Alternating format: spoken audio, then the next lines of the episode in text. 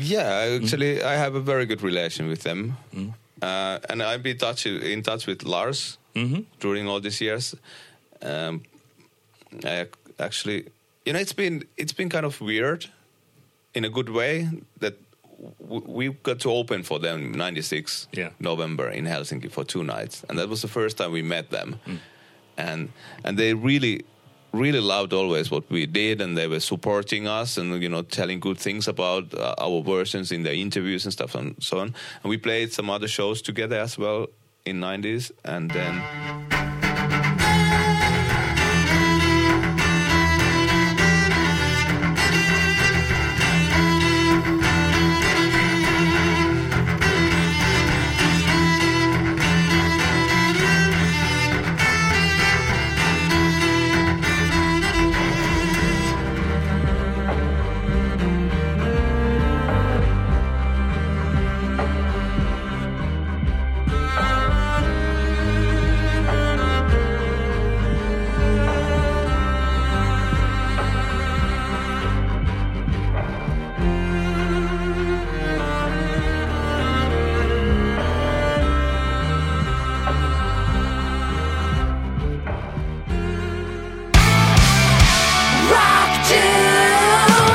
Welcome, folks, to a new international episode of Rock Dudes.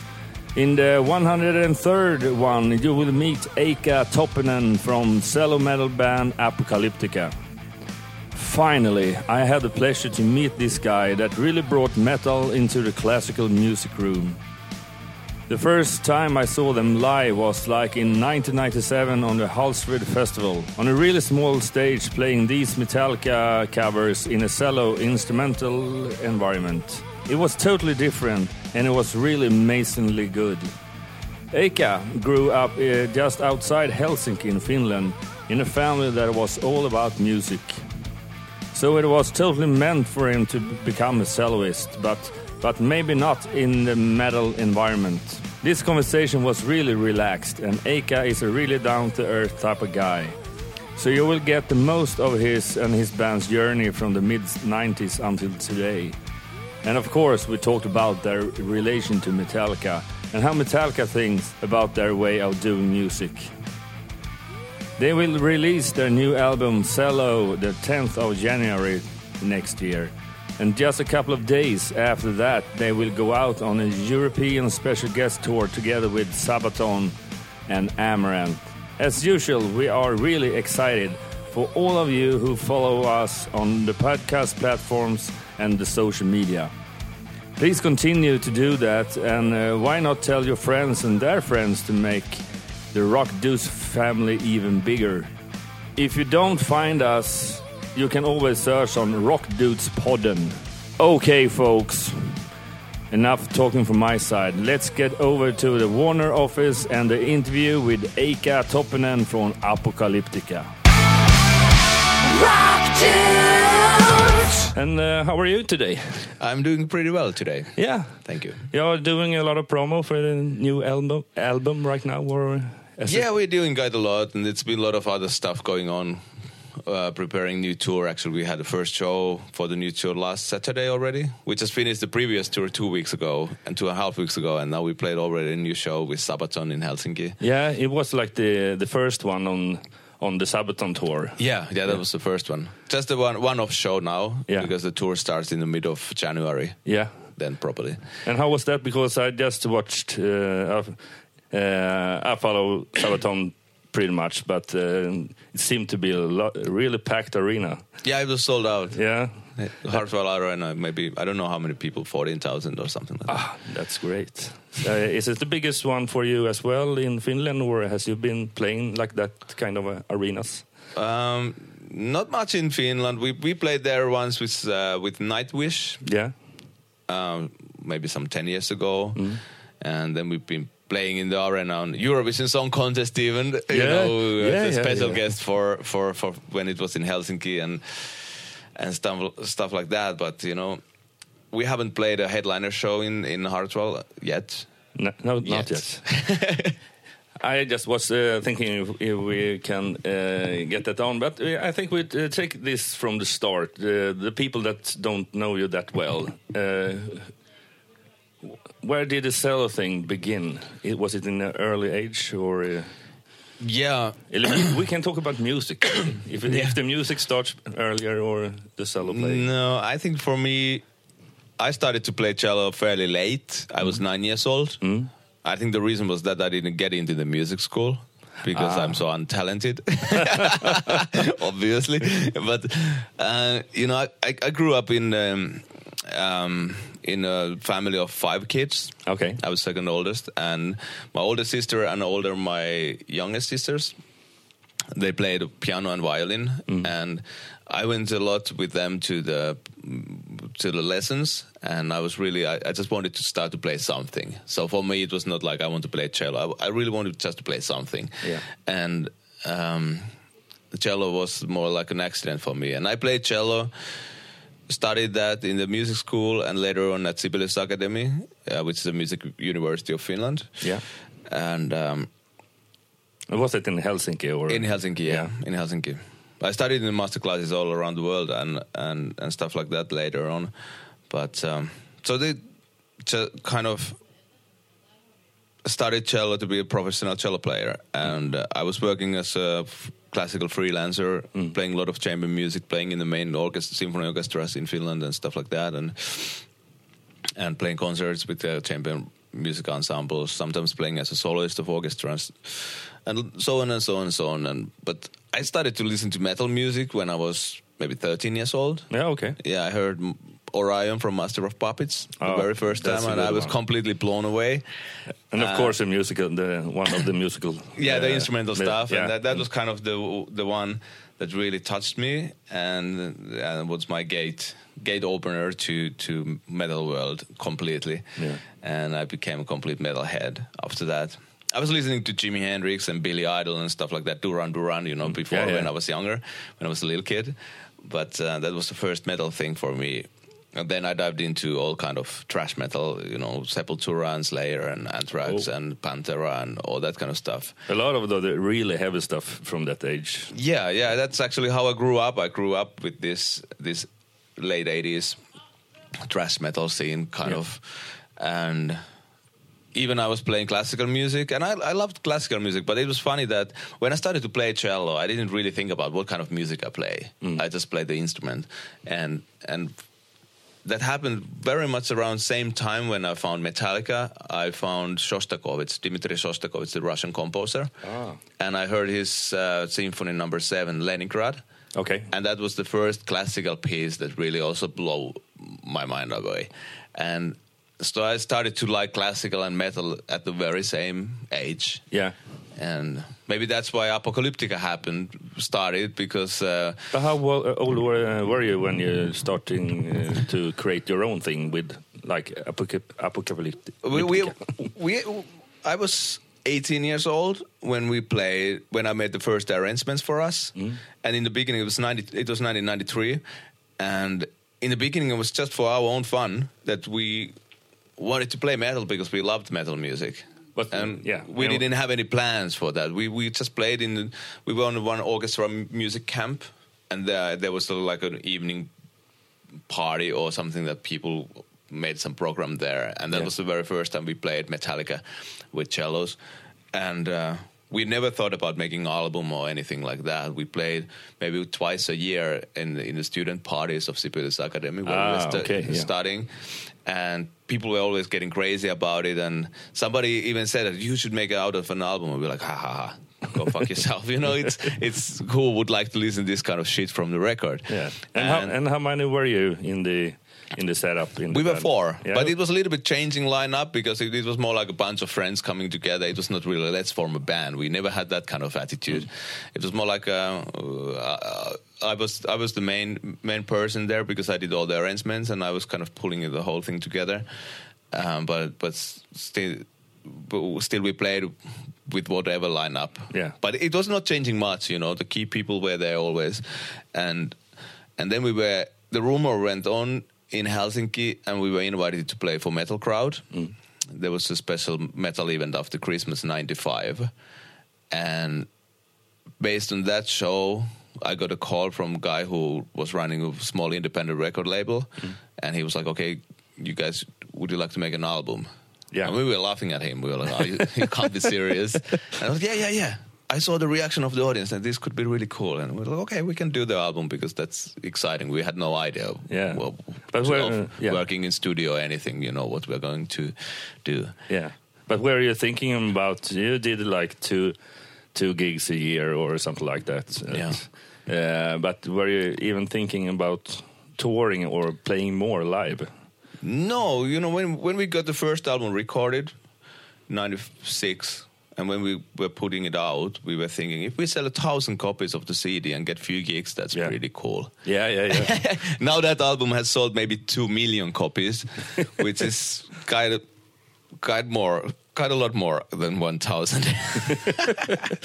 and we have played maybe close to two thousand shows. Someone just told you thousand uh, times th- one thousand, then then you get the real result. Yeah, exactly. So, and and how you said it has sold a couple of million uh, uh, copies. Is it like today, or how was the how was the um, increase of the salesmen? Uh, it's What- been slow Yeah. in a way. It was it was surprising. I think in Finland it started to sell a lot very fast. but very quickly after the first release started to get come uh, releases in other countries. Yeah, And I remember that when it was two years after the first album release, we were releasing our second album. We got an award in Finland, the the most sold international album in Finland of in Finland of all times, and that was two hundred fifty thousand. That shows how poor has Yeah, been the yeah, international Uh, record industry in Finland on Yeah. those times in, in mid mid nineties. But after two years, it has sold two hundred fifty thousand. So, but the album became some kind of classic album, yeah, and and that's why it's it's constantly selling. It's still selling all the time, yeah. and it's over twenty years old, twenty three years old. And um, of course, uh, it was about all about Metallica in the Yeah. beginning. Um, and I uh, really remembered uh, seeing you on a really small stage in Hultsfred, like '97. Uh. Yeah, I because remember that I'm, show. I, I'm grew, I was uh, growing up uh, just nearby the, the festival, and I were working on that one all the years, maybe. But that was pretty amazing. I haven't seen anything like that. Yeah, of course, I've heard that Metallica will do like a symphony because Yeah. that was released one year later. Yeah. Uh, but just like a, like a band or uh, orchestra, I haven't seen anything like that before. Yeah. Today you can see on YouTube, um, yeah, not many, many, but several people doing like this cello, uh, uh, violin, metal thing, and it's really popular. The, those yeah, it guys, seems to be very Yeah, popular now. yeah. so that's so that's cool, but that was a re- really small stage. Uh, how did the stages look like when you were uh, when the um, live thing were growing or increasing? Um, I remember the Hultsfred show. Yeah, yeah, cool. Yeah. yeah, cool. Yeah, I remember because it was so cool to get to Hultsfred Mm-hmm. to play. we didn't play so many festivals in those times yet, and um, abroad, Mm. and um, the whole thing, you know, was like we were four cello players sitting on chairs with sunglasses on, Yeah. and we were just playing. and We played small clubs, very small ones, and uh, I remember our first tour in Germany. Mm. I think we maybe had even average of three and a half hundred, 350 people per show, Yeah. which was amazing. Yeah, it was Uh, pretty pretty big. Yeah, and um, and then we were just touring, touring, touring, mm. playing, playing, playing, and then the whole thing started to develop. You know, the thing why we made the second album. The reason for that was that after the first album, when we started to play shows, we find found a different kind of system to mic up the cello and everything, mm. and then we realized that actually we are sounding completely different than what we sound on the album. Yeah. So we have to make another one. Yeah. And then at the same time, and and for the second one, we wanted to have other bands as well than just Metallica Mm. because we originally played. I, I made my first arrangement for Sepultura Inquisition Symphony song already in '93 as well. Mm. Yeah. So it was on very early stage. We wanted to play different kind of metal, and but for the album, it was it made sense to have it clearly for Metallica. Yeah. And at the same time, I made we made a Christmas single on '96, I think, and I made a version of Little Drummer Boy, but it was very free from the original. Mm-hmm. And that that gave me an idea. Why not to try actually to write something own? Mm. So that we had three three of my first compositions are on the second album, and after second album, it felt that okay, now we are becoming like a real band. So to figure out what is our musical identity as a band, mm. taking Metallica out and covers out, we have to write our own music, and then we released the Cult album, the third Yeah. album. So I think why everything has been growing and going forward has been that we have always wanted to approach and reach something new mm. and to make things differently than Yeah. we did in the past. And I think that's been the the petrol for our engine. Yeah. You know, that that's been keeping us going. And now releasing the ninth studio album, you know, after Yeah, you ha- yeah, released, almost uh, 24 years after the first album release. Yeah. So it's like a tempo of two albums, uh, one album every two years, or something between two and three years. So it's Yeah, it's been pretty albums. much like that. Yeah. And have you been touring a lot between the album releases as well, or No, two years always. yeah? And Not with the first album. I think with I'm sorry, I'm eating banana at the same time. Yeah, it's my fine. breakfast, min frukost. Uh, so with the first album, I don't know how many shows we played, sixty to eighty maybe, yeah, and maybe with the second album already closer to 150, yeah, and then every album has included plus minus 200 shows. Mm-hmm. So we've been we've been either on tour or in studio or writing the music all the time. that's We had one year off. I wanted to have a year off, Sabbath, uh, 2012, and I ended up to compose this Wagner Reloaded, which is also it's released as a live Yeah. live CD. It, it it has all completely freshly new composed music yeah, in relation to Richard Wagner because it was a massive um, dance production out of Richard Wagner's life. And I, I composed it, I, I think it was 100 minutes of music for for over 100 dancers, for symphony orchestra, choir, and apocalyptica. Um, so it's kind of even it's not counted as a studio album. It's one full album of unreleased music. so it's been so that was my year off. was composing and, and producing that whole shit. So yeah. But sometimes you have to do that as well. yes, but been all- and now of course people think that oh, I face the question now with the new album. Okay, how why, why did it take so long to make the new album? Because Shadowmaker was released 2015 Yeah, which is a previous studio album. It's like, yeah, after touring 180 shows with Shadowmaker, we decided to make this anniversary show Yeah. with Plays Metallica by Four Cellos. And suddenly, that turned out to be a tour of 230 shows in, in 32 months yeah. and still we made the new album in the meanwhile but you know we've been basically on tour since the shadowmaker release 2015 hmm. non-stop that, that tour stopped two and a half weeks ago. Oh my God!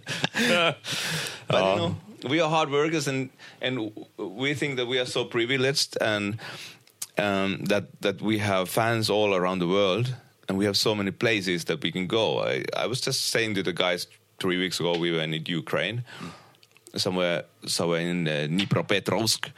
And that, that how amazing is that we have played on this tour 230 cities. Is it any 230 cities and everywhere is round about 1000 people plus minus you know coming to see the show. It's isn't that amazing. that isn't that amazing? Yeah, it's It's really, like really, really amazing. so that's why we tour because we want to go there you know where people want to see uh, see us and hear our music. Yeah, I can, I, I can sure, uh, for sure, and it was uh, like uh, uh, like that for me as well. Uh, that I started out listening to you because of your uh, Metallica cover, so to say. Um, but just as you said, it's like the two first albums, and then you uh, almost uh, only have created your own music. Yeah. yeah. and it's still growing. Uh, Yeah. the fan base. It's it's really amazing. Uh, but uh, have you always stay true to make this like classical music with the uh, med, uh, in the within the metal vibe, or is it? Have you been thinking of doing a really classic album as well? Um, I don't really separate classical metal music personally, and when I do music, and and I think the classical influence is always there. It's just the way how my head structures the music, and Yeah. others in the band as well. Not only talking about myself, but for for all of us, it's like we have grown up in the both one leg in the other world and mm. the other leg in another so we have become both Yeah. and and that's why like in the new cell zero album you can hear a lot of classical flavors and elements which comes obviously from the sound of the cello Yeah. already but uh, it's a lot of thrash metal and and all types of musical styles actually kind of boiled together mixed together and uh, when i when i compose music for Apocalyptica, I don't even think that how can this be played by cellos Mm-hmm. or how this is going to be played live. I don't really care. I just try to make good music mm. that I, I get excited about. Mm. And then it's the next step problem is that how, how how can it be, you know, produced and done and played? Yeah. And and because I think that that creates the best result. I don't want to restrict when I get musical ideas. I don't want to restrict my my mind mm. by already getting limitations of the instrumentation or whatsoever. Yeah. because we learned that the, basically we can play whatever with cello. The, the, the the instrument brings its own flavor anyway, you know, because it's own character Yeah. and that might change if I play something with piano. It will sound completely different when played by cello, but you know the soul of the idea and and of the melody or the riff. If I do it with the electric guitar, mm. It changes. It gets a different life when it play it's played by cello. So I really don't care about the instrumentation when I compose.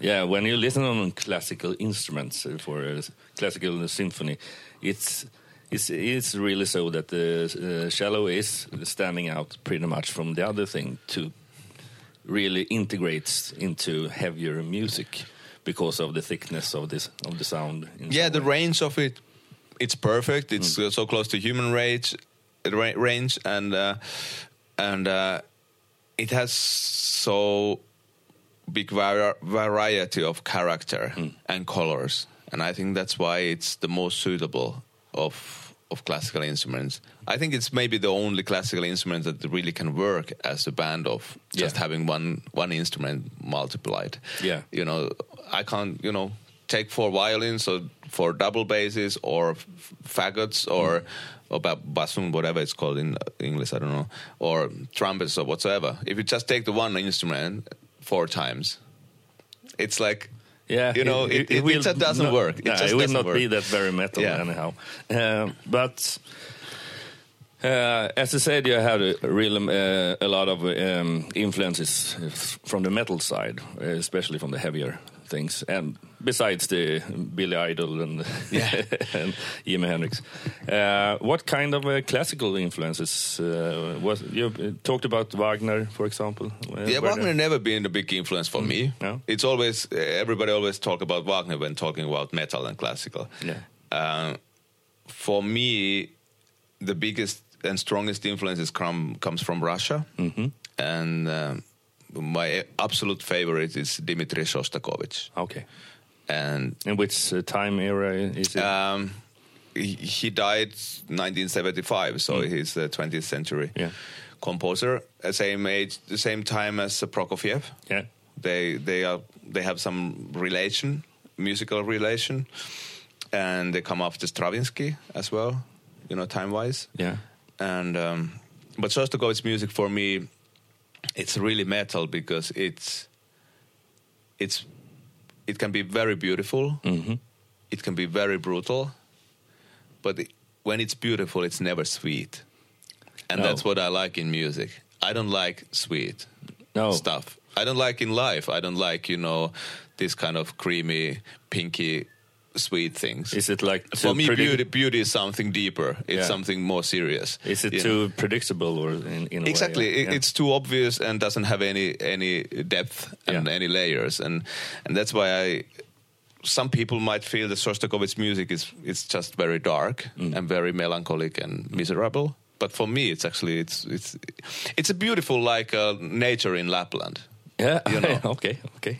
I think that's a good comparison when you go really north and you go up there where no trees.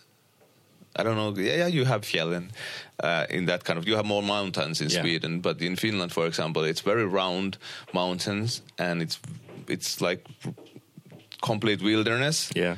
But there is, it's not so much action, and that's the beauty is actually in that. That it's it's it's on the simplicity Yeah. of the things, and there there, there you go into the very core uh, origin of things, and that that's what I like uh, on Shostakovich's music. That it's so simple and it's so heartfelt, beautiful, but never sweet. Do you really know why? Do you think it's because what I can see is that that kind of uh, gray, dark uh, environment start creating uh, even positive energy inside of you. In some people, they do it do.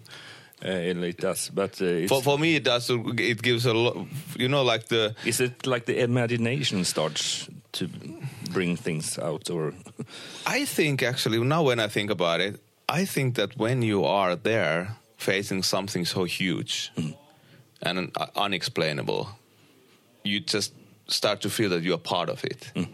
And I think that gives a lot of strength. The strength comes from the understanding that actually you are part of this system yeah, called universe or earth or whatever, you know? yeah, and you don't need uh, need for that. You don't need any imagine imaginational gods Yeah. or anything. You know, when you get rooted there, maybe it's my Scandinavian nature. You know, Yeah. or- or- or personality, but I always felt nature very important Yeah. for me, and and very important that I feel that I belong to that. I'm part of it. I come from there, and that gives me a lot of strength. And how come? Because I suppose you were growing up in Helsinki, uh, Close to Helsinki in a suburb. Yeah. So it's what's like you lived in the city, but you feel closer to the na- nature outside, up in the north, or anything like that. I was living in the suburb, which Mm-hmm. was kind of I, I was living in this little bit end of it, and the big forest started from there. Mm-hmm. Ah, okay. and and when I was a kid, I I went to the horse stables a lot. I I was a horse rider. Mm-hmm. Yeah. I was a horse girl. yeah, yeah, yeah. But yeah, you know, because as well. yeah. yeah. So, and of course, I then I always spend all my summer holidays in uh, North Karelia, in East Finland. Mm-hmm. Yeah. like pretty much in the middle of nowhere at the lakeside and stuff.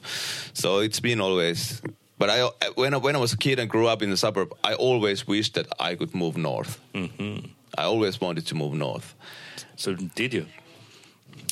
No, I didn't because because of the life situation with my family. I had to stuck close to Helsinki, but I found a great solution. I'm living 30 kilometers out of town Yeah.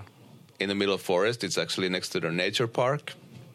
Three kilometers of um, sand road, no streetlights, nothing. Mm-hmm. Few neighbors there and there. So I, that's the, the ideal Yeah. combination for me. You know, living close enough to town, but still completely out. Yeah, and you nowadays you're touring so much, so Anyway, I spend half of my every year in the cities and in the tour bus, so Yeah. with with too many people. So, So, so I'm I'm fine. I'm flexible, you know. But I need to get, you know, when I get home, I really enjoy that I can, you know, see deers in my garden, or Yeah. you know, I can feel the forest sound of the forest in the wind and stuff like that. and not uh, much sound from music and cars and Yeah, and I can that kinds of decide how social I am. Yeah. That's very important for me in the in in the time off because this is very social Yeah. uh, profession. Yeah, yeah, I'm living in the bus with ten other guys, for example, for a month, Yeah, and I have no privacy no, nowhere. You have- you I'm like- either in the bus or in the backstage, but I'm all the time with these people in a very tight,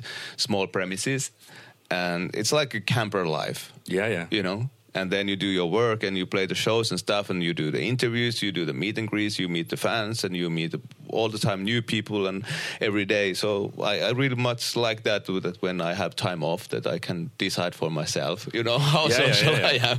but do you have like time before the show that you you uh, yourself or as a group uh, just have to be uh, focusing on the show or whatever, and just be uh, with the smaller group of people or just by yourself? Uh, Yes, especially when it's some special show or Yeah. is it some kind of first shows of the tour and you know it's so much to concentrate on. But when when the tour is going on, we don't really need privacy. We try to keep that the backstage is clear Yeah. one hour before the show. That's kind of and and you know the interviews and whatever action is there. One hour before the show, that needs to be uh, time that everybody can spend as they like. Yeah. So But have then have that changed uh, on the way uh, from the start until now, or is it been like that? yeah, for me at least, uh, I I never warm up. Okay, I never warm up. so no no practicing. no practicing. And in the past, I always took that. Okay, one hour before the show, I start to get prepared. You know, change clothes and maybe do a little makeup and you know just get everything ready. Recently, maybe twenty minutes before the show, That's really cool. because it's you know the, the, the, how the Plays Metallica tour was like. We we played as the first half of the show. We played the first album from the beginning to the end. Yeah. So we just walked in, sat down on the chair, our chairs, and started to play. And for me, it was always like, okay, we make always a little song together before we enter a stage. Yeah. Something really stupid that makes us laugh. Yeah. And and then I just walked there, put my monitors in a monitors on, and start to play. And I always, I take the energy from the music. Yeah. You know what I hear and what I feel when I'm playing. And so I actually don't need to prepare. I changed that years and years ago That's when, when I really when, when I had some times that I was kind of struggling with the motivation to play so many shows, Mm. and you know, sometimes it was depending too much how much people there are or what's the energy of the audience or Yeah. something that you know that was affecting a lot how I felt on stage. Mm. And then I was like, okay, this can't be so that I'm so depending on what's happening around. So Mm. I need to actually work on my mind to figure out, you know, where I can get the best motivation every every single night. And And, uh, and, have and, you- and then it came that okay, what I'm doing, I'm actually doing something that I love. I'm playing music I love, and that's super. Yeah. So I will get it. I will get my inspiration every night from what I hear, Oh, and that works. yeah, and it's really it sounds really relaxing. From, Yeah, and I uh, can get from point of view. I can get freshly inspired and excited every night, Yeah. no matter if it's a two, uh, show number two hundred twenty seven. Hmm. You know, it doesn't matter for me how many shows there's been behind or or are coming after. Hmm. I just you know, every time I focus on the moment and get my kicks out of that. I think that's really important for any kind of performance uh, you do, or even yeah, just then, work. and then combine it with the respect to the audience that Yeah. for them it's a unique evening. Even it's my seventh show this week for the audience. Maybe a it's the first it's, it's one a unique ever. moment, maybe Yeah. first one ever. Maybe people have saved money for months to be able to buy the tickets. You know, especially when we go to countries where people are fairly poor Yeah. in general, then it's it's uh, hard to afford a concert ticket. So just to combine the feel of what you hear musically and what you like in the music, combined with the respect to the people that have come to see you. Yeah. And I think that's that's that's been very important thing to understand. I To be grateful. Yeah, yeah. I have a couple of things. The um, on the albums uh, and maybe live. You have to tell me about that. But you have had a lot of really great guests uh, during your year, years, like everything like Corey Taylor from uh, Stone Sour slash Slipknot, or Brent Smith from Shinedown, or uh, Joey Duplantier from Gojira, and on and on and on and on. Um, how has it been like you that had request, requested them, or has it even been like one of them that will be a part of you? I think we. I have never counted how many different collaborations we've No, done. Round like about many. round about twenty, Yeah. maybe. maybe and, more. And uh, there's been always a, behind every collaboration. There's a different story behind it. Yeah. And the very first one was with Sandra Nasic Mm-hmm. from Guano Apes on the Path Volume Two. that idea started when you know in the end of 90s when we played covers we were featuring on so many albums especially on finnish bands you know uh, Leningrad Cowboys and Waltari and Stratovarius and whatsoever. Yeah. And then uh, when we started to, when we released Cult, which was original music by us, we were like, okay, let's turn this other way around. Would be actually exciting to see what happens when we invite a singer to sing one of the instrumentals. Mm. And based on that, then we continued that. And sometimes, you know, like Nina Hagen, we did the Rammstein Seemann mm-hmm. with with her. The the idea for the to make the version came from her side, mm. and um, sometimes we have had a song written, like for example, I don't care, mm. and I'm not Jesus. They were both written before we approached the singers. Yeah, like you know. I made actually I wrote I don't care with Max Martin. Oh, here in cool. Stockholm, that was my first co-write, so I've been a lucky bastard. You know, you do your first co-write and you go to Max Martin. Okay, yeah. fair enough. And so, so we made that song, and then we had this "I'm Not Jesus" song, yeah. which we got from a one, one songwriter. And I went to meet Corey Taylor to London. He was playing with Stone Sour in Old Astoria. Yeah. And I met met Corey. We met already before somewhere in Hellfest in France or some other festivals, and we knew that you know that we, we spoke about would be nice to do something together. And then I gave him this burnt CD with those two songs. I was like, listen to them. If you like either of them, let's make it. And he picked up um, I'm Not Jesus. And then we had I Don't Care. We were like, okay, we have a great song, so we need to find a singer. So we approached our American label mm. that if they have some some people that we just don't know great voices, and they come came up with Adam Gontier. So every everything has been different. Yeah. With, with Joe Duplantier uh, from Gojira, um, it was my friend's publisher mm. who connected us. Ah. And then we, I went to Paris, and he came to Paris, and we wrote the song together. This bring them to light, and so every time it's a little bit different. Sometimes it's like the most of the time is like we kind of briefly know each other yeah. or we met somewhere and we know that we appreciate each other's work yeah and then when the song is right and the timing is right and a lot of collaborations they don't happen mm-hmm. because you know is we, it do you still what's the dream one that you haven't been accomplished yet obviously there should be should come the day that we make a song with James Hetfield. Yeah, that's that's obvious. but that's somewhere far, far, far yeah. uh, in the future, maybe.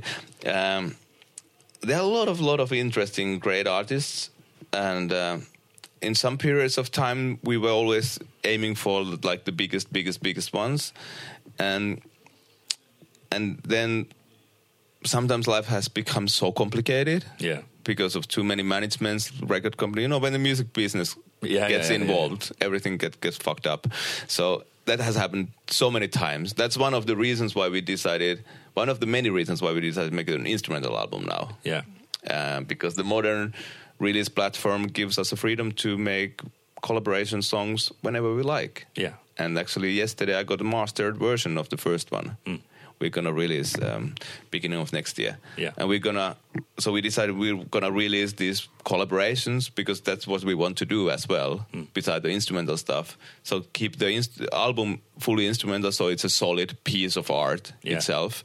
And then whenever we have the right guest with the right song and the right timing to put it out, then we just release on the streaming platforms, and that's it.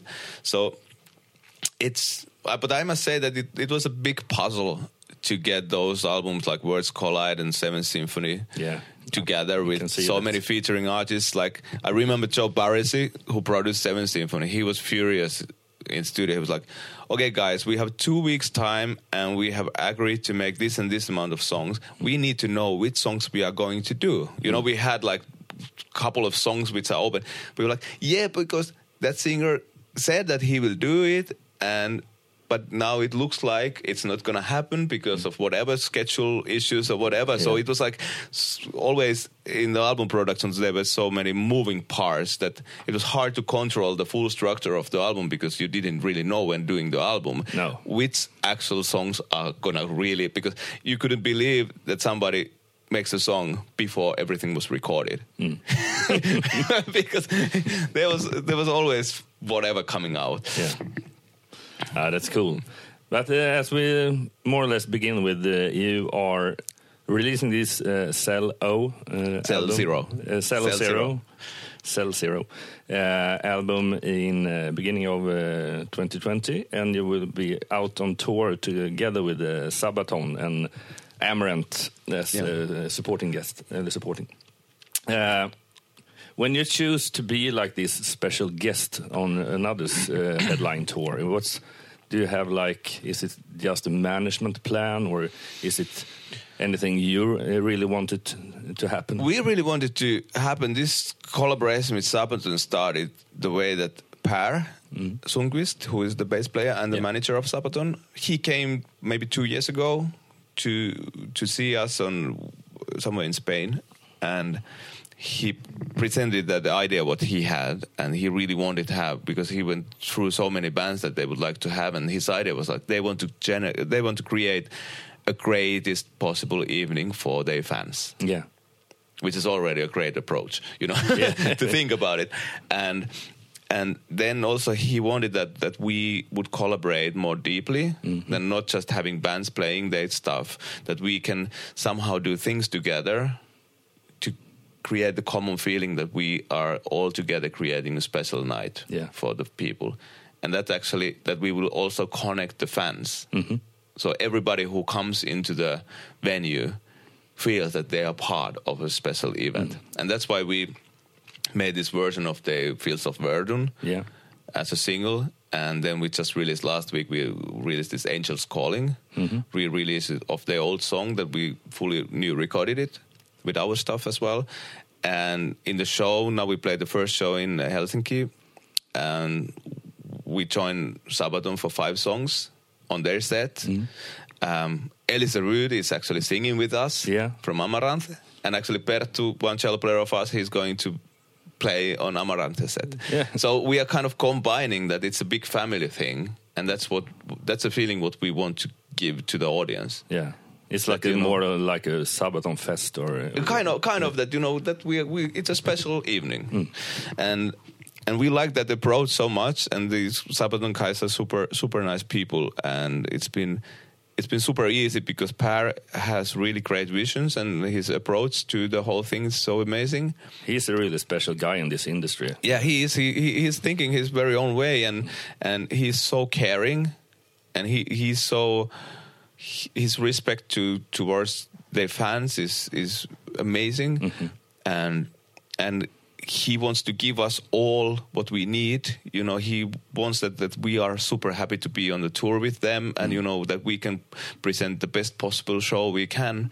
And you know, it's not like okay, super band doesn't get anything. You know, no, And lights for nothing, you, no space, no food, no lights. You know, it's it's not like that. No, no. Yeah, and and so and and for us, of course, it's also the tool to reach a lot of new people Mm-hmm. because they play big, huge venues.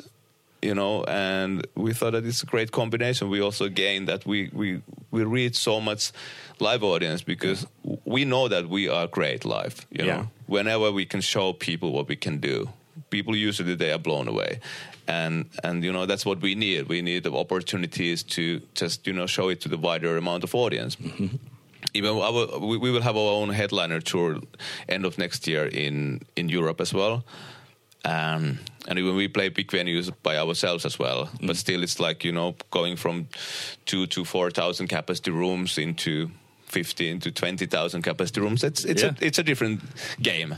Of course, of course. And we actually it was very important. We did a tour with Rammstein in 2005. Yeah, yeah, we, yeah, we yeah. opened for them for five weeks or six weeks, Mm-hmm.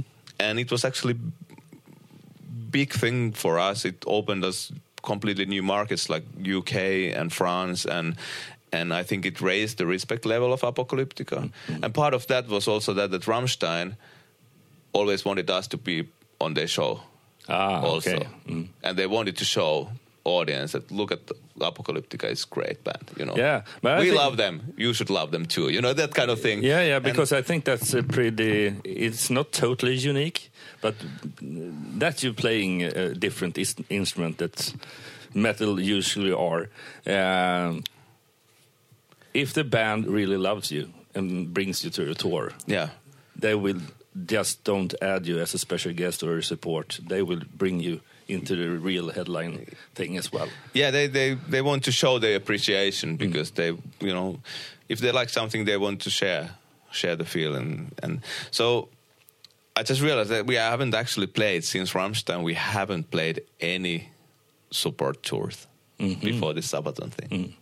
That's really great, though. We we made a little tour with Sixx:A.M. Mm-hmm. in America, but that's completely different ball game than playing arena size uh, tours. And but it's like I, I like to do it because uh, you know we know how to do it.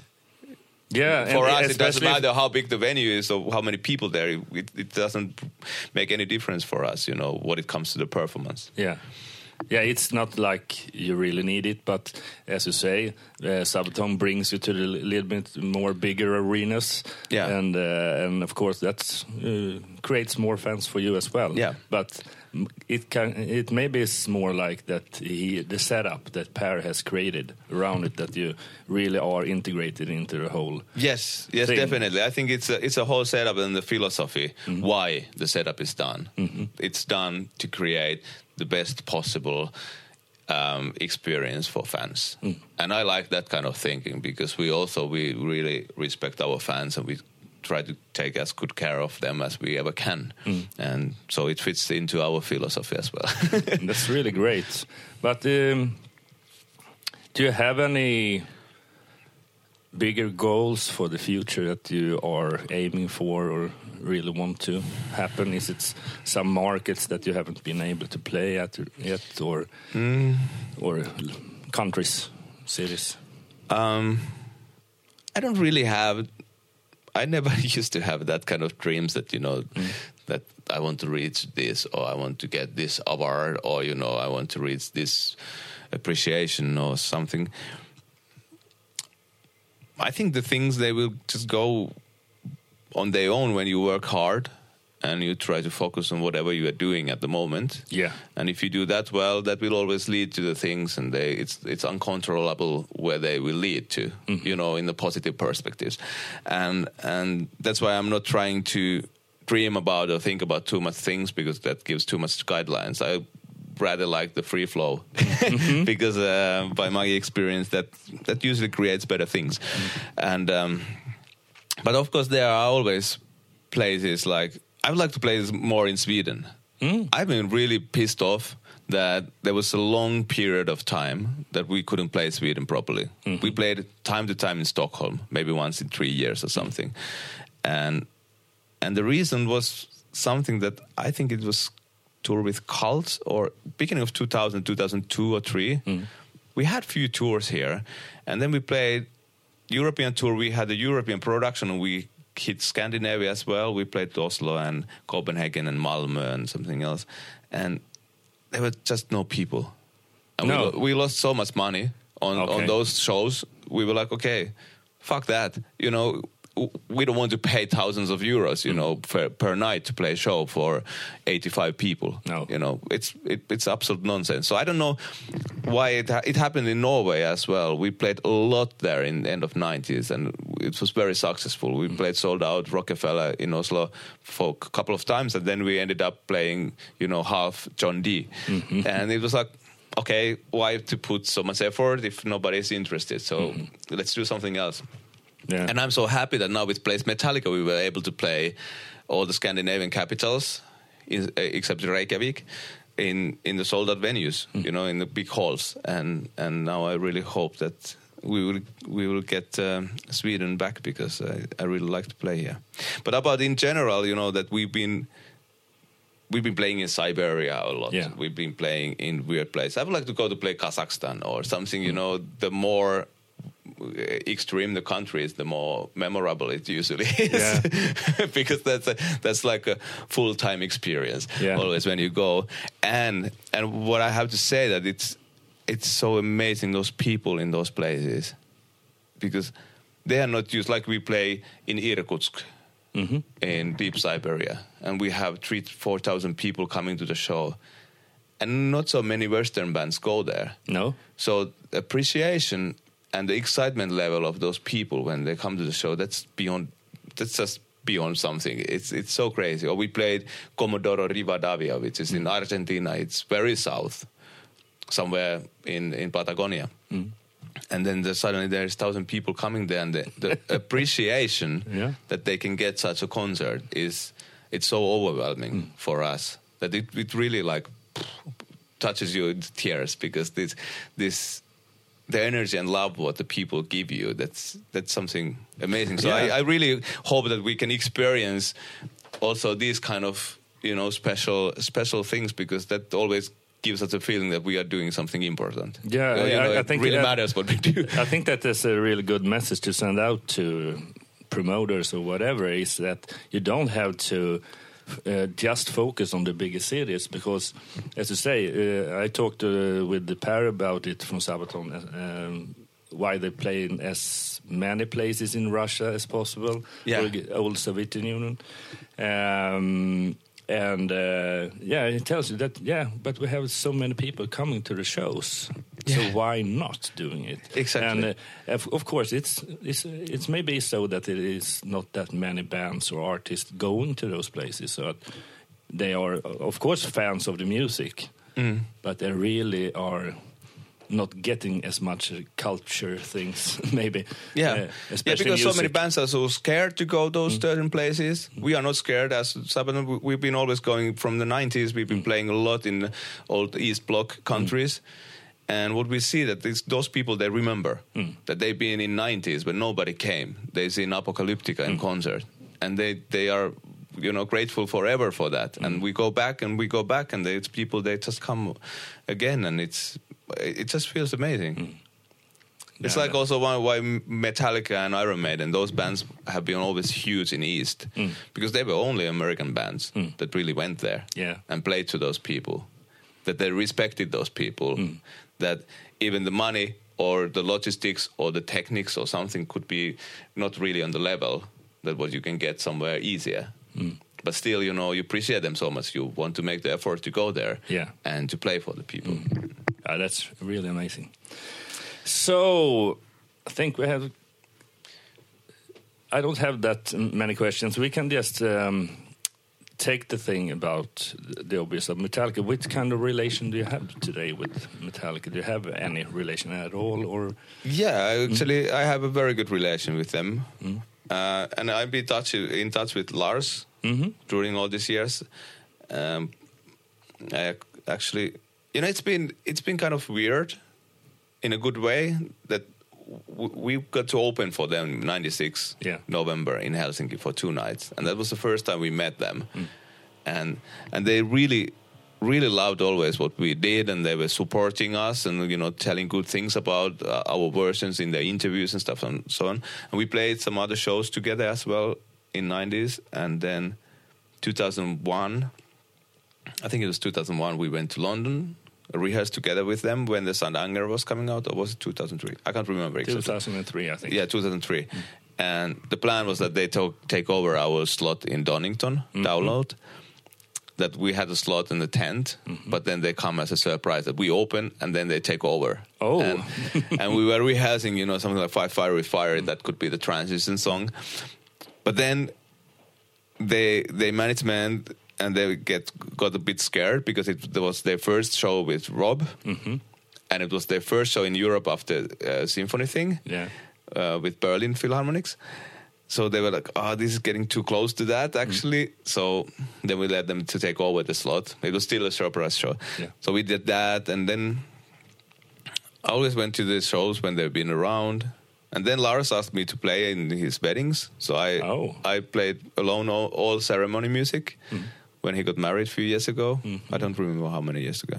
And I actually was in Frisco just uh, seeing this uh, symphony thing. What did you think about that? I really This- liked. I really, version? I really liked the new version. Mm-hmm. I think it was way more developed than the first one. I saw the first one as well because when the first one was, Metallica was like, okay, because these guys have been actually big reason why we did this. Mm. They need to see this, so they flew us to Ah, San Francisco yeah. to see the show.